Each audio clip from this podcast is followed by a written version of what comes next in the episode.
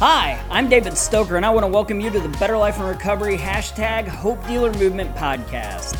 As a visible and vocal member of the recovery community since 2009, I'm frequently asked questions and for advice from people all the time. Some are curious, some are still using, some are in recovery, and some people just care about somebody who's currently struggling with a hurt habit or hangup. If people in my community have those questions, I guarantee that people everywhere are looking for answers as well. We started this podcast to give you answers and support because not only is recovery real, it is amazing. Hope you enjoy the show. Today we're going to be talking about grief. Um, I really wanted to talk about grief and loss today for a couple of reasons. For starters, I know that there are a lot of people who are losing loved ones right? Uh, just the substance use alone, last year we lost over 72,000 people to drug poisonings and another 88,000 people to the consequences of alcohol. You know, so we're looking at over 400 people a day between drugs and consequences of alcohol. That's a lot of people. And each one of those people has parents and siblings and children and grandparents and friends and coworkers that love them and are experiencing the loss whenever they pass away. Um, another reason I want to do that is because uh, today is February 10th, and February 12th is the anniversary of my father's suicide. It'll be 11 years this uh, Tuesday. It's been it, it was awesome. It was in some ways because it was a catalyst for my sobriety a year later.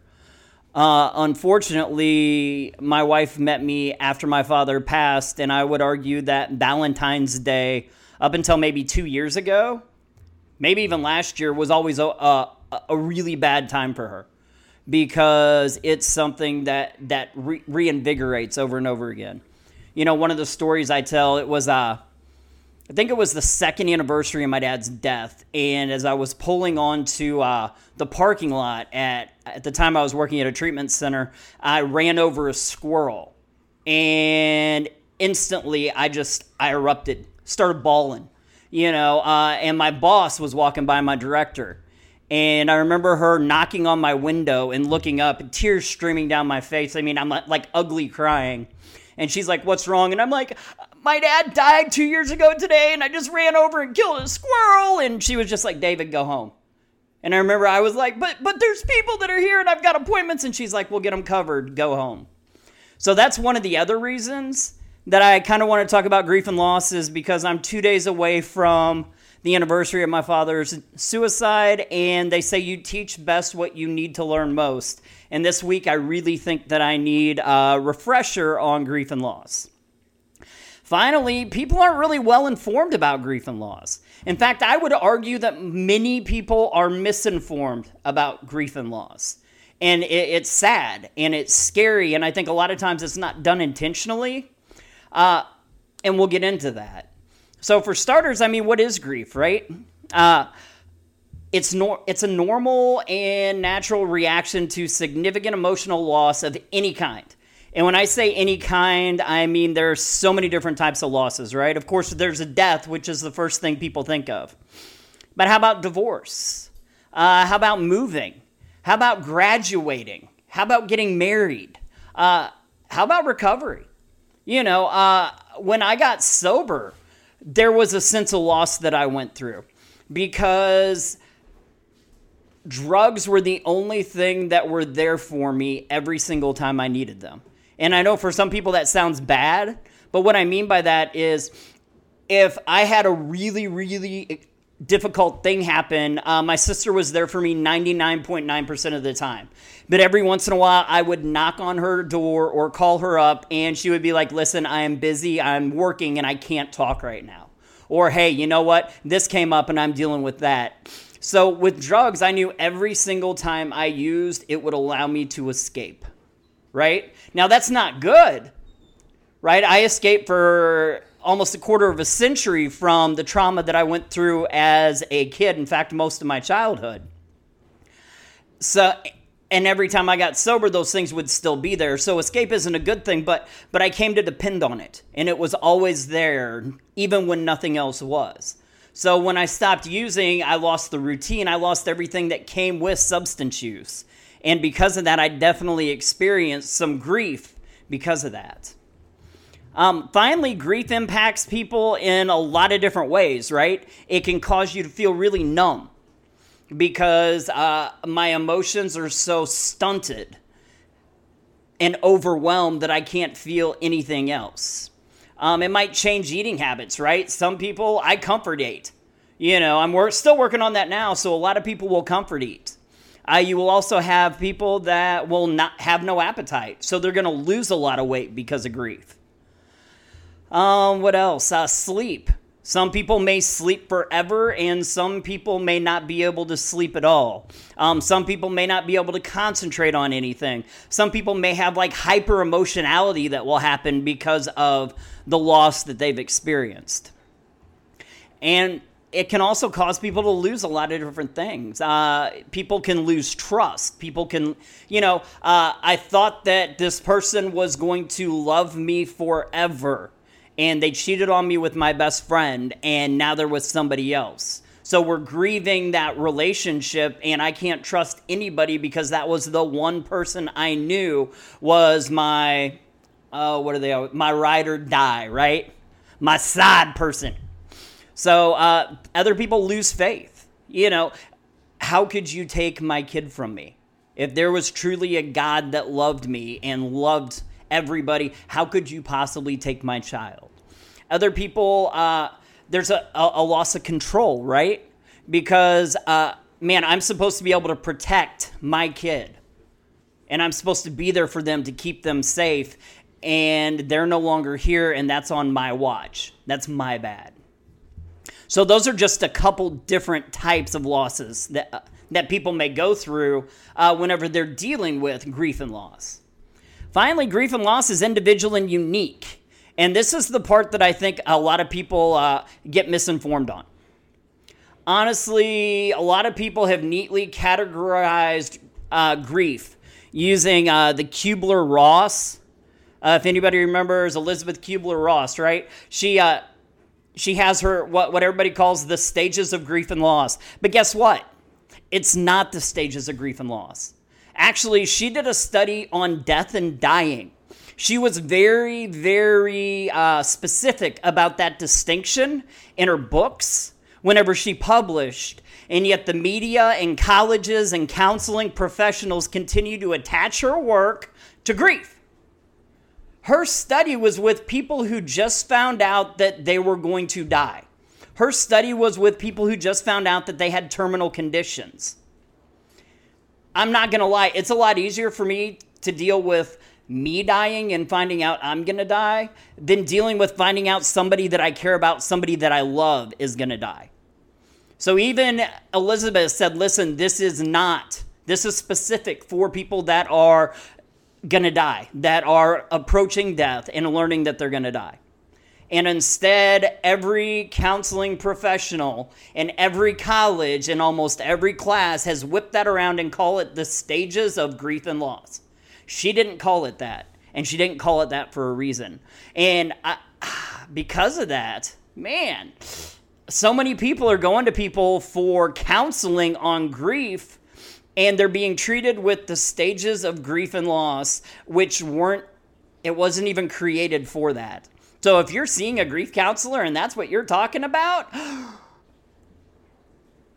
that concerns me considerably. Right? So grief is not only treated wrong, sometimes it's also misdiagnosed.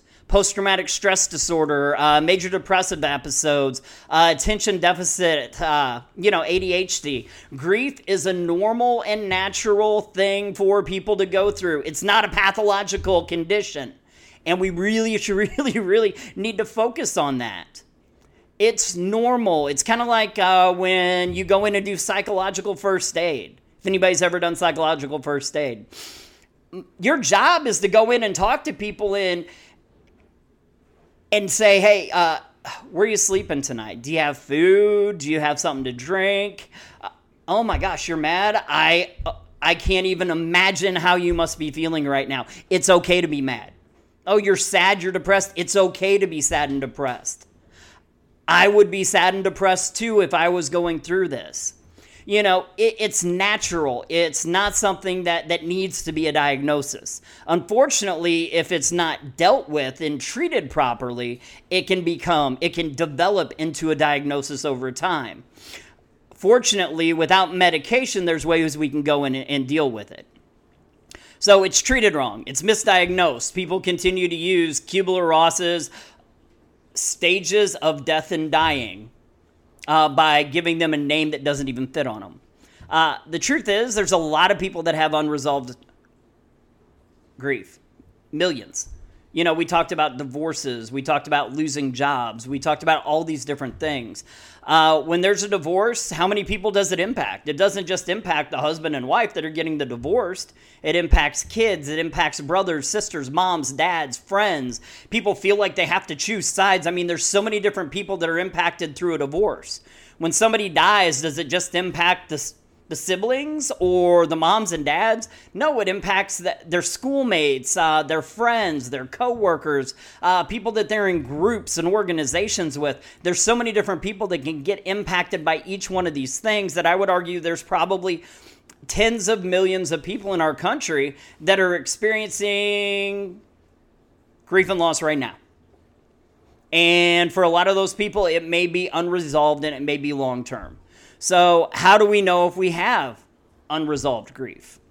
Uh, one of those ways to tell is if you're unwilling to think or talk about someone who's died, or you're uh, unwilling to think or talk uh, or express feelings about the loss.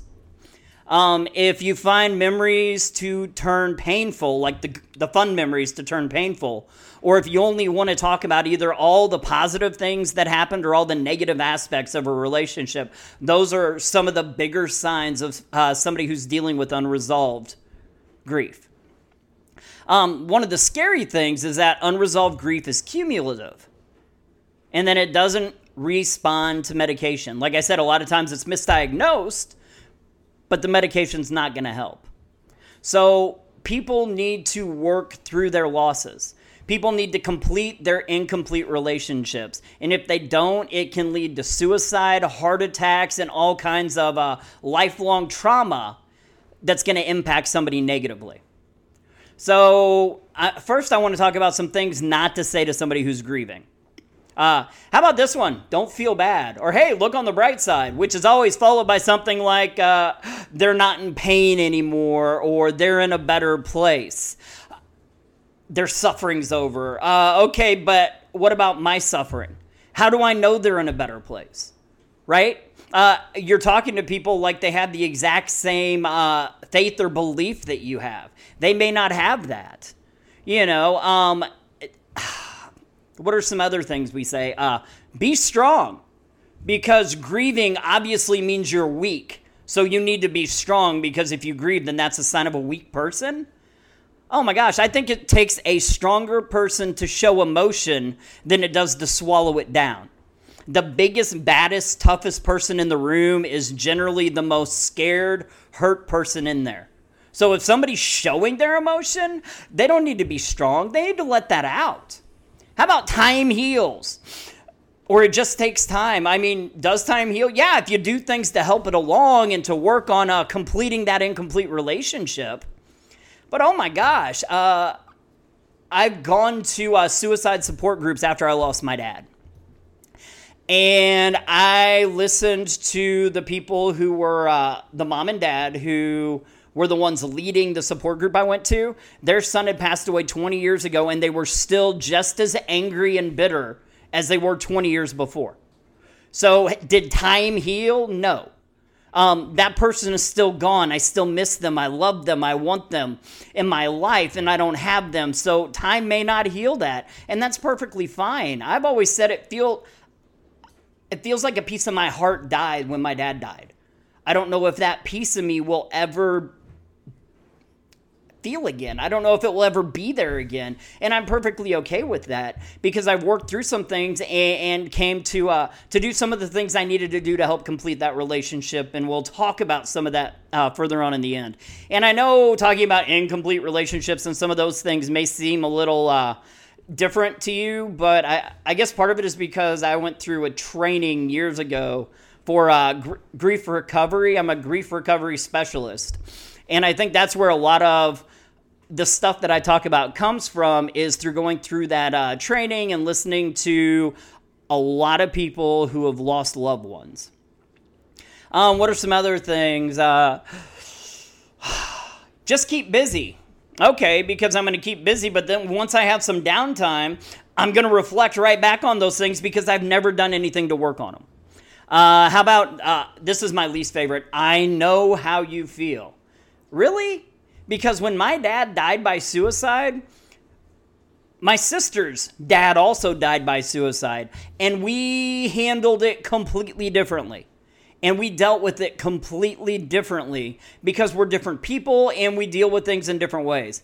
It is extremely egotistical to think that you know exactly where somebody's coming from, right? And that also demeans them and it lessens their feelings and emotion.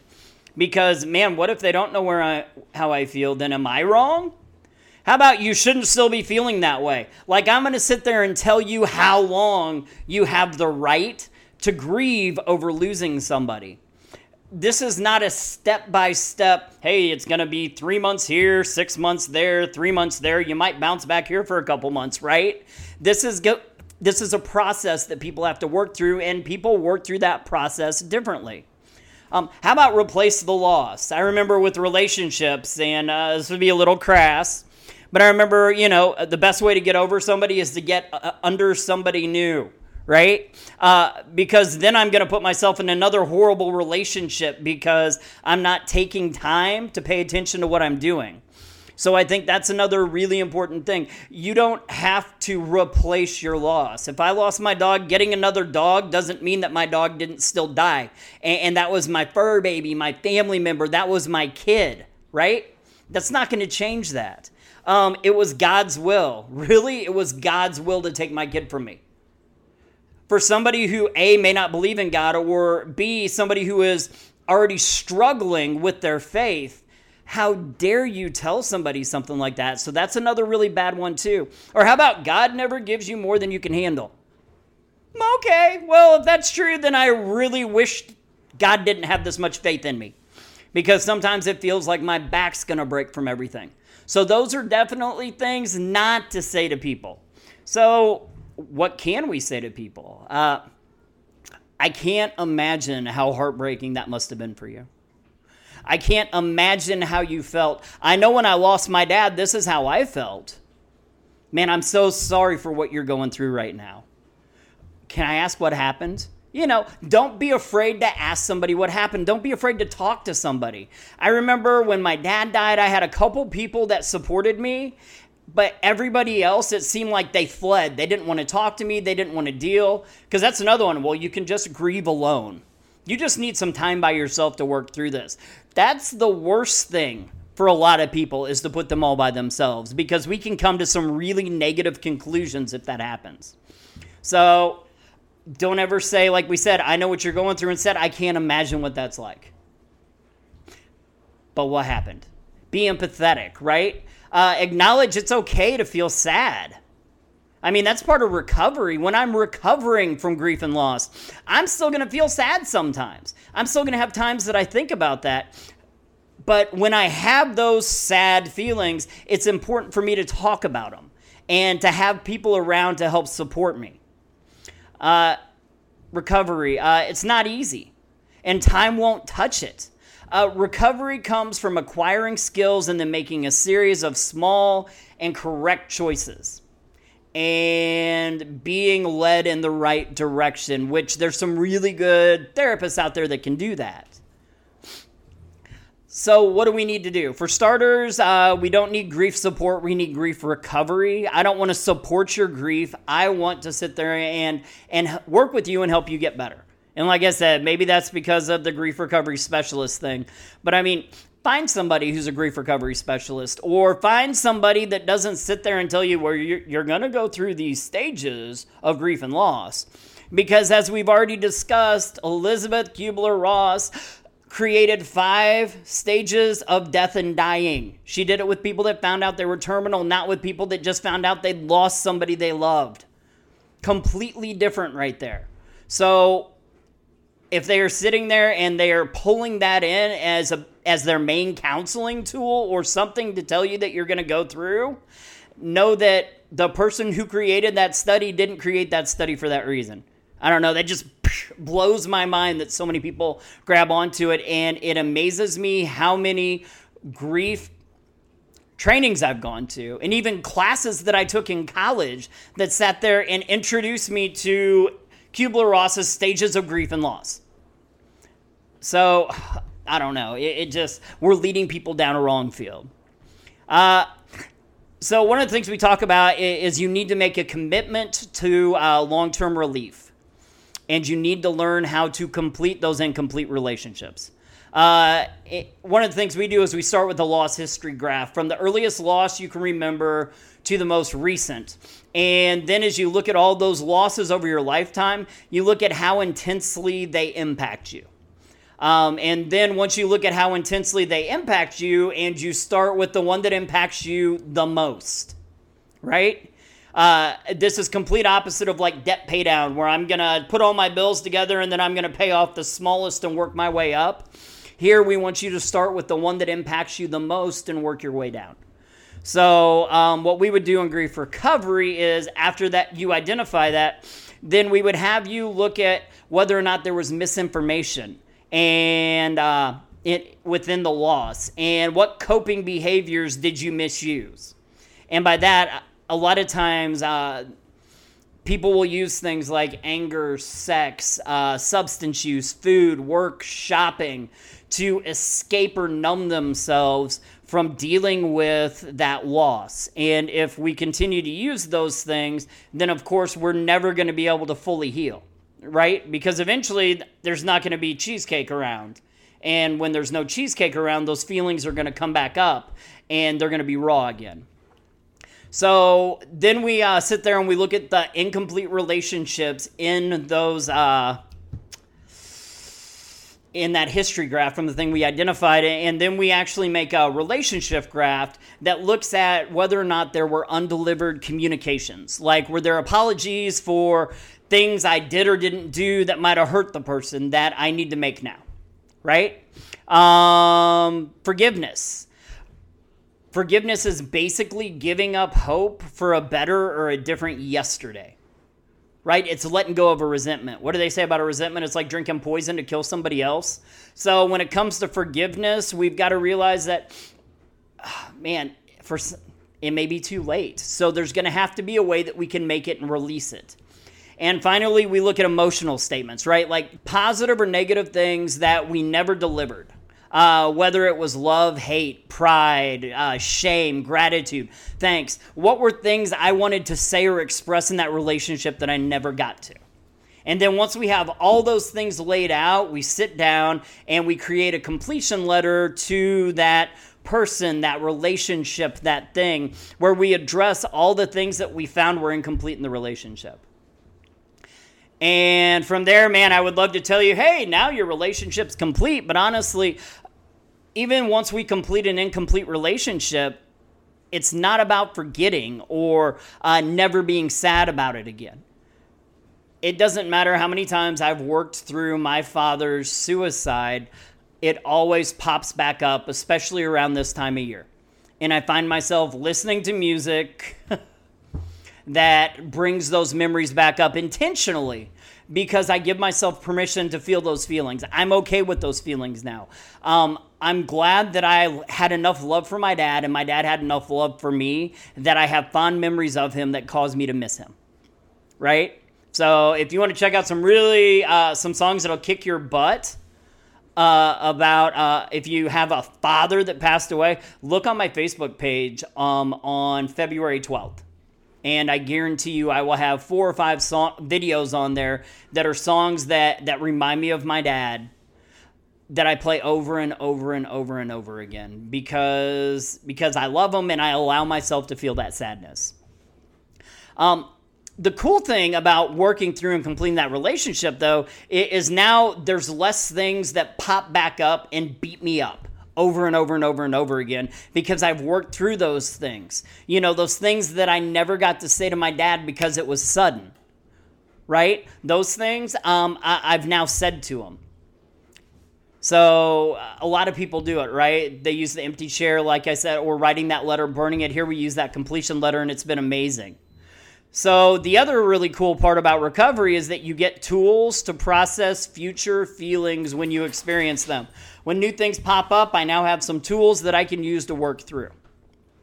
So, in closing, as far as talking about uh, grief support, and I don't know, maybe that's something that maybe that's something I need to bring back in the future.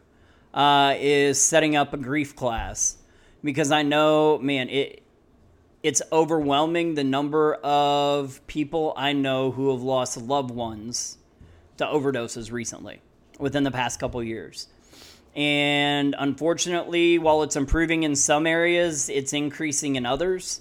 So I don't I think it's going to continue to get worse for a while. It's definitely going to get worse before it gets better. But uh, in closing, just remember grief is a natural and normal response, it's not a disorder. Medication is not going to fix grief. But if we don't address grief, it can lead to lifelong consequences that are going to reduce your uh, your capacity to feel happy, right? So we've got to work on those things.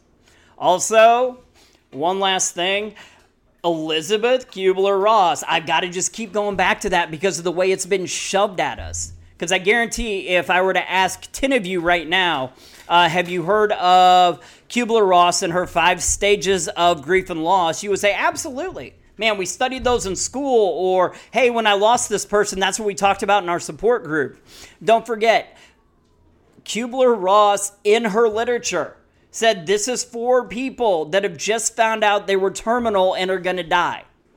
That's why she called them the stages of death and dying not the stages of grief and loss. So it has been appropriated by other people and applied to something that it was never meant to go to. So, man, I, I, I my heart goes out to each and every person out there um, because I know a lot of you and I know what you've gone through. Uh, I know the losses that you've gone through. I know how hard it is to deal with. Uh, and for some of you, I can't even begin to imagine. You know, I've got a friend, uh, I'll call him out by name, Brent Swanson. And Brent says when you're a parent who has a kid that's actively using, it's like being on a completely different planet than every other parent. But he said, man, I've got to imagine that whenever you lose a kid to substance use or suicide, that that it's like you're in a completely different galaxy than everybody else. That's not a galaxy I ever want to be on. It's a galaxy I, I, am glad that I've never had to experience. I've had some, uh, what do they call it, vicarious trauma from being around parents who have lost their kids, but just being around that gives me no concept of what that's like. I've lost people, but I will never know what you're experiencing right now. But I want you to know that there's help out there, there's support out there. Um, man, find people, talk to people. I know that's one of the big things that needs to be done. We need to talk and express, but there's also steps we can work through that are going to help us process through that and maybe complete some of the things that we never got closure on. And I think that's what really makes grief stack up over time is we have these things that we never got closure on. In closing, I just want to thank you for listening to the podcast. Please join us every week for new episodes. If you want to connect with us further, if you have any questions, topics you'd like to hear in the future, or maybe you would like to be on the podcast sometime, you can connect with us at betterlifeinrecovery.com. Uh, there's a Better Life in Recovery page on Facebook, or you can, uh, we're on Twitter, uh, BLIR underscore NPO. Also, this podcast is part of the Studio DNA Podcast Network. You can find out more about the network at studiodna.media. Thanks a lot. Y'all have a great week.